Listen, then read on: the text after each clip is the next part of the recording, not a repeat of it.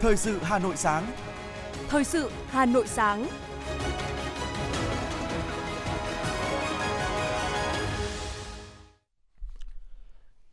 Ngọc Bách và Minh Phương xin được đồng hành cùng quý thính giả trong 30 phút của chương trình Thời sự sáng nay, Chủ nhật ngày 8 tháng 1 năm 2023.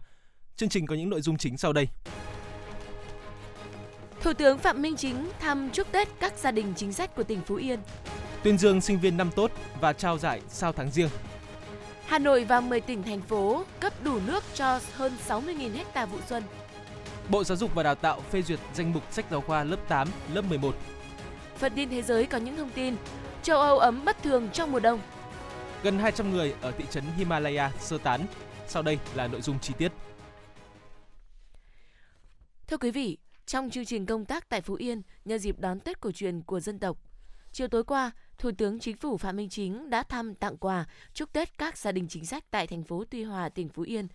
Thủ tướng Chính phủ Phạm Minh Chính cùng đoàn công tác đã đến thăm anh hùng lực lượng vũ trang nhân dân Đặng Thị Thường, sinh năm 1947, nhập ngũ năm 1965, nguyên phó tiểu đội trưởng đại đội 3, tiểu đoàn 12, trung đoàn 10, Ngô Quyền phân khu 5, thuộc quân khu 5, nguyên ủy viên ban thường vụ tỉnh ủy, nguyên chỉ huy trưởng Bộ Chỉ huy quân sự tỉnh Phú Yên. Ông Đặng Thị Phi Thường hiện đang sinh sống tại phường 7, thành phố Tuy Hòa. Tiếp đó, Thủ tướng và đoàn công tác cũng đã tới thăm mẹ Việt Nam anh hùng Đỗ Thị Phường, 93 tuổi. Mẹ có chồng và con gái là liệt sĩ. Bản thân mẹ tham gia cách mạng từ năm 1962, làm cơ sở mật, sau đó thoát ly tham gia công an xã Hòa Kiến, nay thuộc thành phố Tuy Hòa. Hiện nay mẹ Đỗ Thị Phường đang sinh sống tại phường 5, thành phố Tuy Hòa. Thủ tướng Phạm Minh Chính đã ân cần hỏi thăm sức khỏe, chúc mừng năm mới đến anh hùng lực lượng vũ trang nhân dân Đặng Vi Thường và mẹ Việt Nam anh hùng Đỗ Thị Phường. Thủ tướng khẳng định Đảng, Nhà nước và nhân dân luôn ghi nhớ những đóng góp, hy sinh của các gia đình và công lao to lớn của các thế hệ đi trước, đã công hiến hy sinh trong các cuộc kháng chiến giành độc lập tự do cho Tổ quốc. Thủ tướng cũng đề nghị cấp ủy Đảng, chính quyền địa phương tiếp tục quan tâm, chăm lo đời sống vật chất tinh thần cho các gia đình chính sách, người có công, thể hiện đạo lý uống nước nhớ nguồn của dân tộc để các gia đình chính sách có cuộc sống ít nhất là bằng, phấn đấu tốt hơn mức sống của người dân tại nơi cư trú. Tối qua, chương trình Mùa Xuân cho em lần thứ 16 diễn ra tại Nhà hát lớn Hà Nội, tiếp nhận được hơn 107 tỷ đồng từ các tổ chức, cá nhân, doanh nghiệp, các nhà hảo tâm trong và ngoài nước để hỗ trợ cho trẻ em có hoàn cảnh đặc biệt khó khăn trong năm 2023. Tham dự chương trình có Phó Chủ tịch nước Võ Thị Ánh Xuân, Chủ tịch Hội đồng Bảo trợ Quỹ Bảo trợ Trẻ Em Việt Nam. Năm 2022, Quỹ Bảo trợ Trẻ Em Việt Nam tiếp tục thực hiện và huy động qua chương trình Mùa Xuân cho em lần thứ 15, huy động được hơn 105 tỷ đồng hỗ trợ cho gần 126.000 lượt trẻ em khám sàng lọc tại các vùng khó khăn, hỗ trợ phẫu thuật tim, phẫu thuật nụ cười, phẫu thuật dị tật vận động, cùng với các công trình xây dựng trường, điểm trường, cầu đến lớp, điểm vui chơi dành cho các em học sinh vùng đặc biệt, khó khăn, trẻ em bị ảnh hưởng bởi dịch COVID-19. Với kết quả đó, Phó Chủ tịch nước Võ Thị Ánh Xuân đã ghi nhận, biểu dương và tri ân đối với các doanh nghiệp, nhà tài trợ đã gắn bó với quỹ hơn 30 năm qua. Mặc dù công tác hỗ trợ trẻ em có sự tiến bộ, tuy nhiên hiện nay vẫn còn có khoảng 6,8 triệu trẻ em có hoàn cảnh đặc biệt và số lượng này vẫn có thể tăng do thiên tai, dịch bệnh. Phó Chủ tịch nước Võ Thị Ánh Xuân mong muốn và tin tưởng hệ thống chính trị các cấp và toàn xã hội sẽ tiếp tục thực hiện tốt các chủ trương, chính sách của Đảng, Nhà nước về trẻ em, quan tâm một cách sâu sắc và có hành động thiết thực đối với sự nghiệp chăm sóc, giáo dục và bảo vệ trẻ em nói chung và Quỹ bảo vệ trẻ em nói riêng, để không có trẻ em nào bị bỏ lại phía sau, để mọi trẻ em được tiếp cận đầy đủ cơ hội trở thành những công dân có ích cho đất nước. Tối qua tại Hà Nội, Trung ương Hội Sinh viên Việt Nam đã tổ chức lễ kỷ niệm 73 năm ngày truyền thống học sinh sinh viên và Hội Sinh viên Việt Nam – tuyên dương học sinh ba tốt, học sinh rèn luyện, sinh viên năm tốt cấp trung ương và trao giải thưởng sau tháng riêng năm 2022. Tới dự có các ủy viên Trung ương Đảng, Phó trưởng Ban Thường trực Ban Dân vận Trung ương Phạm Tất Thắng, chủ nhiệm Ủy ban Văn hóa Giáo dục của Quốc hội Nguyễn Đắc Vinh, Bộ trưởng Bộ Giáo dục và Đào tạo Nguyễn Kim Sơn, Bộ trưởng Bộ Khoa học và Công nghệ Huỳnh Thành Đạt, Ủy viên dự khuyết Ban chấp hành Trung ương Đảng, Bí thư thứ nhất Trung ương Đoàn Bùi Quang Huy, Trải qua 73 năm xây dựng và trưởng thành, Hội sinh viên Việt Nam đã trở thành cầu nối, là người bạn đồng hành của các thế hệ sinh viên Việt Nam. Từ thực tiễn phong trào đã xuất hiện nhiều tấm gương học sinh, sinh viên sống đẹp, đạt thành tích xuất sắc trong học tập, sáng tạo, nghiên cứu khoa học, vinh dự đứng trong hàng ngũ của Đảng, góp phần hình thành một lớp học sinh sinh viên Việt Nam thời đại mới, giàu lòng yêu nước, có bản lĩnh, tri thức, sức khỏe, có khát vọng vươn lên, tình nguyện vì cuộc sống cộng đồng, tự tin trong hội nhập quốc tế. Năm 2022, cả nước có 684 học sinh đạt danh hiệu học sinh ba tốt, 20 học sinh đạt danh hiệu học sinh ba rèn luyện, 83 sinh viên đạt danh hiệu sinh viên năm tốt cấp trung ương, 30 tập thể đạt danh hiệu tập thể sinh viên năm tốt cấp trung ương và 104 sinh viên Việt Nam trong và ngoài nước là cán bộ đoàn hội nhận giải thưởng sau tháng riêng.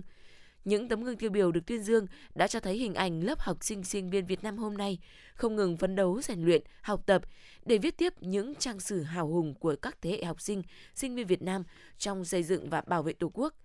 Trong khuôn khổ lễ kỷ niệm, Đại nhạc hội kết nối trẻ với sự tham gia của nhiều ca sĩ nổi tiếng đã được tổ chức tại Đại học Bách khoa Hà Nội.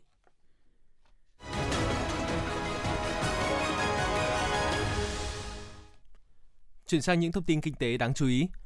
Tri cục Thủy lợi và Phòng chống thiên tai Hà Nội cho biết, trong ngày lấy nước thứ hai, 4 doanh nghiệp thủy lợi Hà Nội vận hành 83 trạm với 219 máy bơm các loại, tổng lưu lượng 395.000 m khối một giờ. Tính đến hôm qua, các doanh nghiệp thủy lợi đã cấp đủ nước cho hơn 3.000 ha, đạt 3,76% diện tích gieo cấy vụ xuân 2023. Nông dân thủ đô đã xuống đồng làm đất được hơn 1.000 ha, gieo cấy được 24 ha. Để sử dụng hiệu quả nguồn nước, Tri cục Thủy lợi và Phòng chống thiên tai Hà Nội đề nghị các doanh nghiệp thủy lợi vận hành tối đa công trình để lấy nước thau rửa hệ thống, bơm trữ nước vào các kênh tiêu, ao hồ đầm, vùng trũng và đưa nước lên ruộng để phục vụ làm đất và gieo cấy ngay từ đợt 1 các quận, huyện, thị xã vận động nông dân nhanh tiến độ thu hoạch diện tích cây vụ đông canh tác trên đất lúa, tuyên truyền nông dân tích cực ra đồng lấy nước, thực hiện phương châm đưa nước đến đâu, làm đất giữ nước đến đó, không để thất thoát, lãng phí nguồn nước. Theo Tổng cục Thủy lợi cho biết, tính đến 16 giờ ngày hôm qua, Hà Nội và 10 tỉnh, thành phố thuộc khu vực Trung Du và Đồng bằng Bắc Bộ đã cấp đủ nước đổ ải, làm đất cho hơn 60.600 ha đạt 12,2% tổng diện tích gieo cấy vụ xuân 2023. Bộ Công Thương vừa đưa dự thảo nghị định sửa đổi, bổ sung một số điều Nghị định 95 năm 2021 và Nghị định 83 năm 2013 về kinh doanh xăng dầu để lấy ý kiến. Theo đó, Bộ Công Thương chọn phương án rút ngắn thời gian điều hành giá xăng dầu xuống còn 7 ngày vào ngày thứ năm hàng tuần, không kể ngày nghỉ lễ, trừ trường hợp trùng vào ngày mùng 1, mùng 2 và ngày 3 tháng 1 âm lịch của Tết Nguyên đán sẽ được chuyển sang ngày mùng 4. Việc rút ngắn xuống 7 ngày này cũng có nhược điểm là thời gian nhập khẩu xăng dầu từ nước ngoài về Việt Nam từ lúc đặt hàng tới khi về đến cảng là khoảng từ 10 đến 15 ngày, nên khi thị trường bất ổn theo xu hướng bất lợi, doanh nghiệp sẽ lại có ý kiến bởi việc này có thể ảnh hưởng đến kết quả kinh doanh của doanh nghiệp khó đoán định trước được giá trong khi nhập khẩu xăng dầu, nhất là lúc chu kỳ giá đi xuống. Từ hôm nay, hoạt động xuất nhập khẩu, xuất nhập cảnh qua cửa khẩu quốc tế hữu nghị Lạng Sơn chính thức được khôi phục toàn diện. Trên cơ sở đó, người nhập cảnh vào Trung Quốc phải có kết quả xét nghiệm COVID-19 bằng phương pháp PCR âm tính trong vòng 48 giờ và điền kết quả vào biểu khai báo sức khỏe theo yêu cầu của Hải quan Trung Quốc – Khách nhập cảnh vào Việt Nam không cần khai báo y tế cũng như các xét nghiệm COVID-19 khác. Lực lượng kiểm dịch y tế sẽ tiến hành các bước xử lý y tế nếu khách nhập cảnh có những biểu hiện bất thường về nhiệt độ cơ thể. Theo báo cáo, đến thời điểm này, mỗi ngày có khoảng 1.000 phương tiện xuất nhập khẩu qua biên giới Lạng Sơn. Việc Trung Quốc nới lỏng công tác phòng chống dịch kể từ ngày 8 tháng 1 sẽ tạo năng lực thông quan, hàng hóa xuất nhập khẩu sẽ tăng lên. Thị trường cây cảnh Tết Nguyên đán Quý Mão 2023 đang nóng từ ngày. Những cây cảnh bonsai như vạn tuế bonsai, quất bonsai, dừa bonsai hình mèo hay thậm chí là bonsai rau củ quả cũng thu hút khách mua về chơi Tết. Giá cho mỗi chậu vạn tuế bonsai mini không hề rẻ. Tùy theo kích thước và phần trang trí bổ sung, có thể từ vài triệu đồng đến hơn chục triệu đồng một chậu cây. Cùng với đó thì những cây quất bonsai ôm nhà cổ mang phong cách xưa độc đáo bắt mắt cũng thu hút không ít khách hàng lựa chọn. Đặc biệt, nhiều loại rau củ quả không chỉ tươi ngon bổ dưỡng mà còn có hình dáng màu sắc rất đẹp mắt. Chỉ cần đưa chúng vào chậu, uốn cành, sửa dáng thì những rau củ quen thuộc bỗng trở nên đẹp mắt và lên đời thành cây cảnh chơi Tết độc lạ. Giá những loại cây này dao động từ vài trăm nghìn đến triệu đồng.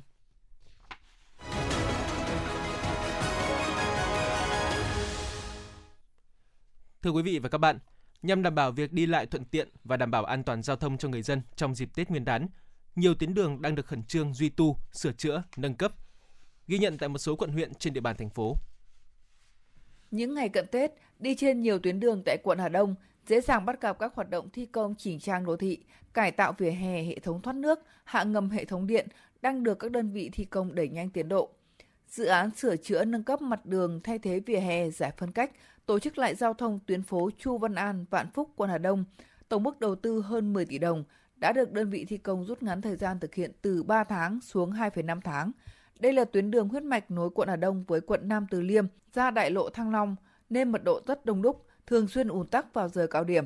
Ông Trần Lê Nam, công ty trách nhiệm hữu hạn đầu tư xây dựng công trình 656 cho biết.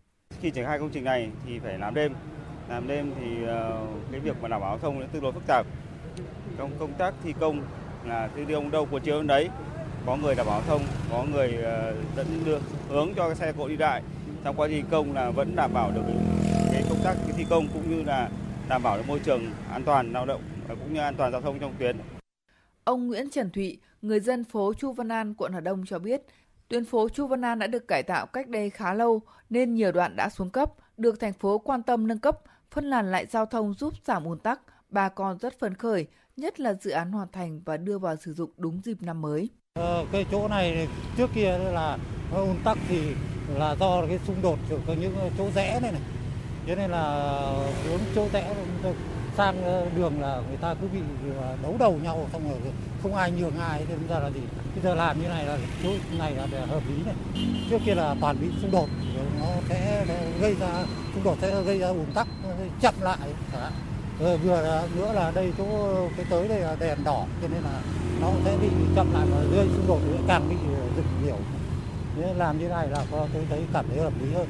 Còn tại dự án sửa chữa đường 41487A huyện Ba Vì từ lý trình km số 7 cộng 800 đến km 16 cộng 700 qua hàng loạt các khu du lịch của huyện Ba Vì, tổng mức đầu tư 39 tỷ đồng, khởi công ngày 1 tháng 12 năm 2022, dự kiến hoàn thành vào ngày 30 tháng 4 năm 2023. Với phương châm huy động tối đa nhân lực, máy móc, những ngày này, đơn vị thi công đã huy động lực lượng cùng nhiều thiết bị máy móc đang khẩn trương thi công để hoàn thành phần hạng mục chính, tạo thuận lợi cho người dân đi lại trong dịp Tết. Được biết, ngay sau khi có mặt bằng thi công, thống nhất được phương án kỹ thuật, đơn vị thi công đã tập trung làm việc cao độ, triển khai nghiêm các biện pháp bảo đảm an toàn cho người và phương tiện lưu thông qua công trường. Ngoài hệ thống biển báo, cọc tiêu, rào chắn, nhà thầu còn cắt cử người trực tiếp có mặt tại công trường, nơi có nhiều máy móc phương tiện thi công để điều tiết phân luồng giao thông, chống ùn tắc, bảo đảm an toàn trên tuyến. Ông Nguyễn Văn Mậu, công ty quản lý và đầu tư xây dựng đường bộ Hà Nội cho biết. Nó là vì dịp cuối năm mà trên tuyến đường này là vừa phải thi công, vừa để phải khai khai thác, do vậy là rất là gặp khó khăn. Nhưng tuy do vậy nhưng chúng tôi mới đặt tiêu chí là đảm bảo an toàn giao thông thông suốt, êm thuận là trên hết, sau đó tiếp tục thi công đảm bảo cái chất lượng và cái tiến độ thi công của để đưa cái công trình đảm bảo an toàn cho, cho bà con đi lại Tết ờ, 2023. Nhìn chung là trên cái địa bàn chúng tôi quản lý đa số các tuyến đều đảm bảo an toàn giao thông rồi. Nên là tất cả tập trung chúng tôi đang tập trung vào tuyến đường 44 này để phục vụ bà con và cố gắng là chúng tôi sẽ tiến hành từ giờ đến ngày khoảng 25 là chúng tôi đã đảm bảo cái, cái hệ thống mặt đường đảm bảo êm thuận cho bà con sau khi dự án hoàn thành, sẽ từng bước hoàn thiện khung hạ tầng giao thông đô thị theo quy hoạch, đáp ứng nhu cầu đi lại của người dân. Bà Nguyễn Thị Lương, thôn Việt Long, xã Tản Lính, huyện Ba Vì cho biết. Đường này nó cũng quá xuống cấp rồi, nhất là cái đoạn ờ, trên chỗ trường học này. Nhiều hôm mưa gió nó nó mưa nước nó không có chỗ thoát, nó trũng quá. Dân đi lại khổ mà chỉ sợ tai nạn thôi, cũng khổ lắm. Nên là nâng cấp lần này thì cũng thấy đường nước này là dân tình cũng được nhờ. Nói chung là đường xá nó sạch đẹp hơn thì đi cũng thích hơn. Còn học sinh các cháu đi học ngay trường đây cũng được à, an toàn hơn trước lo lắm hôm nào đi học phải đón con đón kia thứ nhiều sợ dân cũng phấn khởi làm được cái đường như này Thành phố đã ra văn bản yêu cầu các chủ đầu tư, các nhà thầu nhanh chóng thi công hoàn thành các dự án sửa chữa, duy tu công trình giao thông trước Tết Nguyên đán. Các dự án chưa hoàn thành phải có giải pháp tạm thời, tổ chức phân làn, cảnh báo, đảm bảo an toàn giao thông cho người và phương tiện đi lại.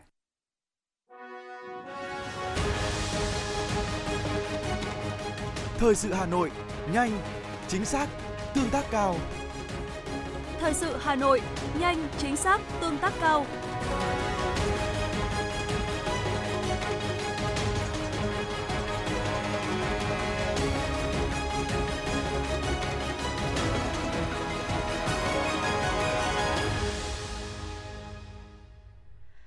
Chương trình xin được tiếp tục với những thông tin đáng chú ý khác.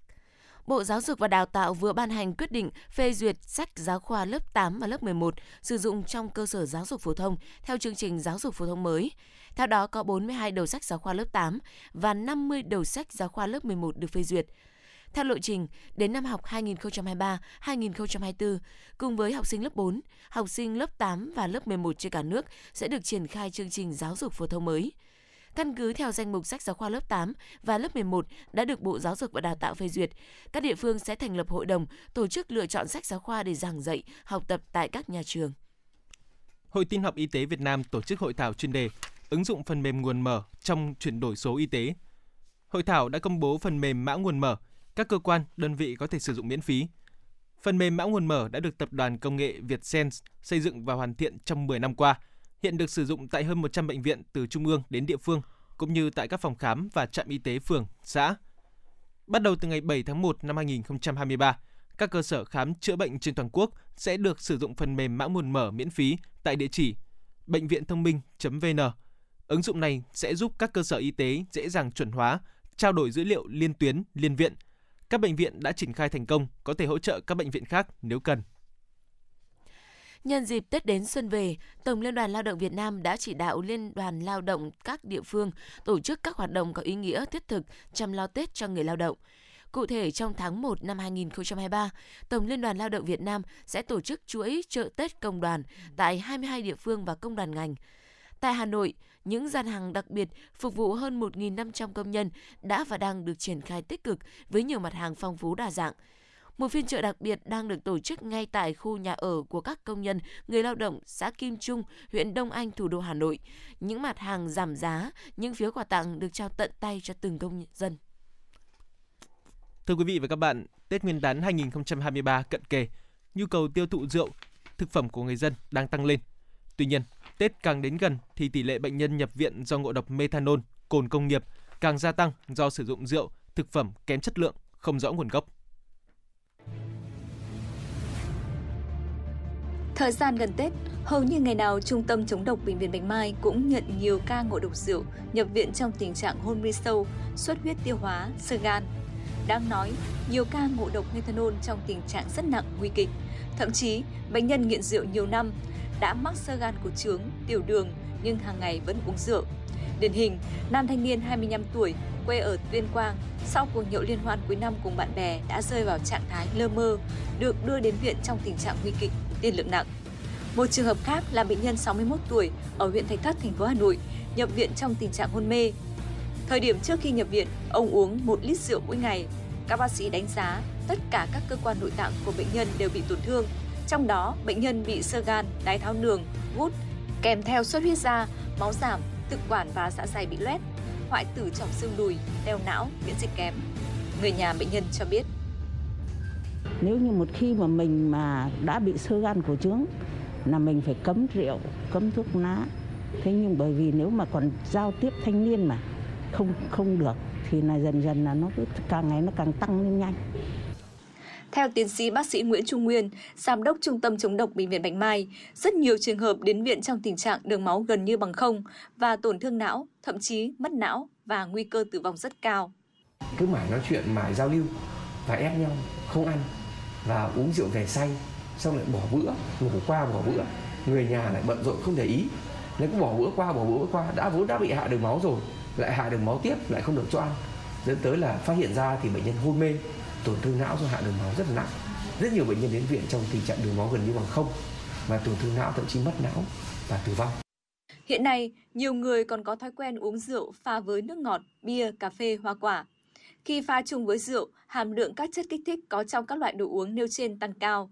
Khi đó, chất kích thích, chất độc ngấm sâu vào máu đến hệ thần kinh, khiến hiện tượng ngộ độc rượu sớm hơn so với uống rượu thông thường. Riêng rượu pha với bia khiến nồng độ cồn nhanh chóng được hấp thu vào máu dưới tác động của các hương liệu, phụ gia và những chất khác biệt. Do đó, khi uống rượu pha, cơ thể có cảm giác hưng phấn, dễ bị say, lại gây mệt mỏi, uể oải khi thức dậy.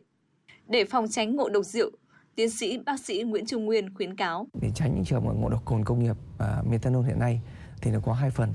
Một là đối với người dân chúng ta, thì đầu tiên chúng ta có hạn chế tối đa việc uống rượu. thứ hai là hãy sử dụng, cố gắng sử dụng những cái sản phẩm rượu mà an toàn nhất có thể Đấy, và để đảm bảo khi xảy ra chúng ta phải quay lại truy cứu trách nhiệm người ta thứ hai là về từ rất quan trọng nữa, theo tôi đó là giải pháp căn cơ đó là cơ quan quản lý, cơ quan chức năng của chúng ta thì chúng ta, người dân chúng ta rất trông chờ vào các cơ quan chức năng đó là vấn đề quản lý hóa chất làm sao để không có tồn tại một cách tự do các hóa chất là cồn công nghiệp methanol trên thị trường hiện nay nữa để, để nó rơi vào tay kẻ xấu để người ta về là tạo thành các sản phẩm dởm cồn sát trùng dởm rượu dởm như thế Vâng. đấy, đấy là quản lý hóa chất và không phải riêng gì ngộ độc methanol mà còn rất nhiều ngộ độc của hóa chất khác nữa hiện nay Dịp lễ Tết cuối năm là thời điểm sử dụng rượu bia tăng cao. Các chuyên gia cho biết người dân cần hạn chế tối đa để bảo vệ sức khỏe. Theo Cục Y tế Dự phòng Bộ Y tế, với rượu bia không có ngưỡng nào là an toàn. Hiện nay, tình trạng ngộ độc rượu vì sử dụng rượu có chứa cồn công nghiệp ngày càng nhiều. Các triệu chứng ngộ độc rượu thường không xảy ra ngay trong cuộc nhậu. Hầu hết bệnh nhân đều rơi vào tình trạng nguy kịch sau một ngày uống. Nếu không được nhập viện và điều trị kịp thời, nguy cơ tử vong rất cao. Có những trường hợp nặng, dù may mắn được cứu sống, nhưng có thể phải đối mặt với di chứng thần kinh thị giác cả đời.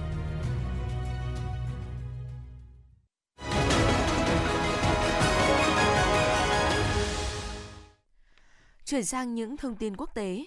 Châu Âu đang chứng kiến hiện tượng thời tiết bất thường khi nhiệt độ ở nhiều nước ấm chưa từng thấy trong mùa đông. Nhà khí tượng học Massimiliano Herrera cho biết, ít nhất 8, 8 quốc gia châu Âu, trong đó có Ba Lan, Đan Mạch, Cộng hòa Séc, Hà Lan, đang chứng kiến những ngày tháng 1 ấm chưa từng có trong lịch sử. Ở Ba Lan, nhiệt độ dao động ở mức 19 độ C, cao hơn 18 độ C so với mức trung bình 1 độ C vào tháng 1 hàng năm. Đây là nhiệt độ thường thấy vào tháng 5 ở khu vực này. Trong khi đó, miền Bắc Tây Ban Nha và miền Nam nước Pháp đang trải qua những ngày ấm với nền nhiệt lên tới 25 độ C. Chính quyền Ấn Độ đã cho di rời gần 200 người khỏi nhà của họ ở thị trấn Yosemite trên dãy Himalaya. Việc di rời này được triển khai sau khi hàng trăm tòa nhà trong thị trấn Yosemite trên dãy Himalaya phổ biến với những người hành hương và khách du lịch bị nứt do dịch đợt, dịch chuyển đất. Núi lửa Marapi ở tỉnh Tây Sumatra của Indonesia đã bất ngờ phun trào trong khoảng 45 giây với các cột tro bụi cao tới 300 mét. Theo Trung tâm Giảm thiểu nguy cơ địa chất và núi lửa Indonesia, vụ phun trào xảy ra vào sáng ngày hôm qua. Cho bụi kem cát đã gây ô nhiễm các khu vực xung quanh. Núi lửa Marapi cao 2.891 mét so với mực nước biển và đã bắt đầu hoạt động trở lại từ ngày 25 tháng 12 năm 2022. Hiện tại, tình hình hoạt động của núi lửa này ở mức độ nguy hiểm thứ hai. Chính quyền địa phương đã kêu gọi khách du lịch không đến gần trong phạm vi bán kính 3 km từ miệng núi lửa. Ngay sau khi được bầu làm Chủ tịch Hạ viện Mỹ sau 15 vòng bỏ phiếu, phát biểu tại phiên họp Hạ viện, ông Kevin McCarthy, tân Chủ tịch Hạ viện, đã cam kết ngừng chi tiêu công lãng phí, giảm giá hàng tạp hóa, xăng, ô tô, nhà ở và ngăn tình trạng nợ quốc gia đang ngày càng gia tăng. Chính khách của Đảng Cộng hòa này khẳng định Hạ viện sẽ giải quyết các thách thức dài hạn của nước Mỹ, trong đó có vấn đề nợ công và Quốc hội Mỹ cần có tiếng nói thống nhất. Hôm qua, hàng trăm triệu người dân Trung Quốc đã bắt đầu hành trình về quê ăn Tết cùng gia đình và người thân, đánh dấu kỳ Xuân Vận năm 2023. Kỳ Xuân Vận năm nay diễn ra trong bối cảnh chính phủ đã điều chỉnh chính sách không Covid và từ ngày hôm nay sẽ dỡ bỏ mọi biện pháp phòng ngừa dịch bệnh Covid-19. Theo Bộ Giao thông Vận tải Trung Quốc, dự báo tổng lưu lượng hành khách đi lại trong kỳ xuân vận này sẽ đạt gần 2,1 tỷ lượt, tăng 99,5% so với cùng kỳ năm ngoái.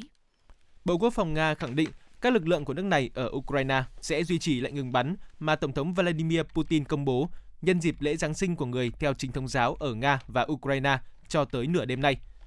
Trong tuyên bố, Bộ này nêu rõ, bất chấp việc các lực lượng vũ trang Ukraine nã pháo, việc thực thi lệnh ngừng bắn sẽ được tiếp tục. Bộ Quốc phòng Nga cho hay, binh lính nước này chỉ đáp trả khi lực lượng Ukraine tấn công. Ông Anders Opero, giám đốc điều hành của Equinor, công ty năng lượng lớn nhất Na Uy, cho rằng thị trường châu Âu vẫn có thể khan hiếm khí đốt trong năm nay, bất chấp giá khí đốt đang giảm. Cụ thể, giá khí đốt châu Âu trong tuần qua đã giảm xuống mức thấp nhất hơn một năm qua do thời tiết ấm áp bất thường. Giá khí đốt tương lai tại trung tâm TTF ở Hà Lan giảm xuống dưới 700 đô la Mỹ 1.000 mét khối vào hôm ngày 5 tháng 1. Trong khi đó, nhiều dự báo cho thấy thời tiết sẽ vẫn ôn hòa trong những ngày sắp tới. Điều này có thể làm giảm nhu cầu tiêu thụ khí đốt hơn nữa. Chính quyền quân sự Myanmar xác nhận một tù nhân thiệt mạng và hơn 70 người bị thương sau khi bạo loạn xảy ra tại một nhà tù ở phía tây thành phố Yangon. Cuộc bạo loạn nổ ra sau khi lính gác tịch thu điện thoại di động của một tù nhân vào tối ngày 5 tháng 1 và áp dụng biện pháp kỷ luật. Khoảng 70 tù nhân đã trốn thoát khỏi phòng giam và phá hoại tài sản vào sáng ngày 6 tháng 1. Các tù nhân sử dụng gậy, gạch và các mảnh xi măng để tấn công lực lượng an ninh. Giới chức đã cố gắng kiểm soát tình hình, nhưng các cuộc đàm phán thất bại khiến họ phải nổ súng để giải tán đám đông, kiểm soát cuộc bạo loạn.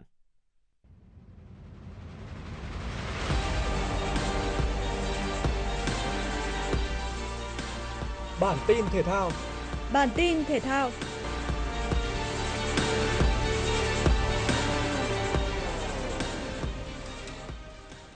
Các trọng tài, trợ lý trọng tài tham gia đợt tập huấn khu vực phía Bắc chuẩn bị cho các giải chuyên nghiệp quốc gia 2023 đã trải qua bài kiểm tra thể lực trước thêm một giải mới. Trong tổng số 59 thành viên tham dự đợt kiểm tra này, có 14 trọng tài và 16 trợ lý trọng tài điều hành V-League, 11 trọng tài và 18 trợ lý trọng tài điều hành tại các giải hạng nhất quốc gia. Khép lại đợt sát hạch, 100% các trọng tài và trợ lý trọng tài đều hoàn thành bài kiểm tra thể lực. Đồng thời, được trang bị lý thuyết cũng như rút kinh nghiệm qua việc phân tích băng hình những tình huống tâm điểm ở các trận đấu trong nước cũng như quốc tế trong suốt quá trình tập huấn. Sau Pele, bóng đá thế giới tiếp tục phải nhận thêm một sự mất mát khi cựu ngôi sao bóng đá Gianluca Vialli đã qua đời ở tuổi 58. Cựu cầu thủ tuyển Italia bị chẩn đoán mắc ung thư tuyến tụy lần thứ hai vào năm 2021. Trước đó, ông từng vượt qua căn bệnh này vào tháng 4 năm 2020 sau 17 tháng chống chọi. Ngôi sao sinh năm 1964 từng chơi cho hai câu lạc bộ danh tiếng là Juventus và Chelsea, cũng như khoác áo đội tuyển Italia trước khi chính thức giải nghệ vào năm 1999. Trong sự nghiệp của mình, Gianluca Vialli ghi được tổng cộng 259 bàn thắng ở cấp độ câu lạc bộ trong 673 lần ra sân. Ở cấp độ quốc tế, Vialli ra sân 59 lần cho đội tuyển Italia và ghi 16 bàn. Novak Djokovic có thể sẽ phải bỏ lỡ các giải đấu ATP 1000 tại Indian Wells và Miami năm 2023 nếu anh vẫn chưa tiêm phòng COVID-19. Bởi mới đây, chính phủ Mỹ đã ban hành văn bản gia hạn quy định tiêm vaccine phòng COVID-19 với những người nước ngoài muốn nhập cảnh vào quốc gia này cho tới ngày 10 tháng 4. Thậm chí, nếu quy định này tiếp tục gia hạn thời gian cấm nhập cảnh, Djokovic có thể còn phải làm khán giả của Mỹ mở rộng diễn ra vào đầu tháng 9. Năm 2022, Novak Djokovic từng không được góp mặt ở ba giải đấu lớn này vì chưa tiêm vaccine. Hiện tại, Nole đã có mặt tại Australia để chuẩn bị cho mục tiêu chinh phục ngôi vô địch tại giải Grand Slam đầu tiên trong năm là Australia mở rộng. Đội đua F1 Ferrari bất ngờ nói lời chia tay với hai nhà tài trợ lớn của mình là công ty tiền ảo Velas và nhà sản xuất chip điện tử Snapdragon với tổng giá trị thiệt hại lên đến 55 triệu đô la Mỹ. Đáng chú ý là cả hai công ty này đều chỉ đang ở năm đầu tiên trong hợp đồng tài trợ dài hạn cho Ferrari. Lý do mà đội đua Ferrari chấm dứt hợp đồng với hai công ty trên là cả hai đang bị vướng vào những rắc rối pháp lý với một bên khác. Rất may cho Ferrari là ngay sau khi họ chia tay với hai đối tác trên, hai công ty công nghệ khác cũng đã nhanh chóng chấp nhận hợp tác với đội đua tới từ Italia và sẽ trở thành nhà tài trợ chính của đội ở mùa giải 2023. Đó là công ty an ninh mạng nổi tiếng Bitdefender và hãng sản xuất phần mềm có tên là Software SCL.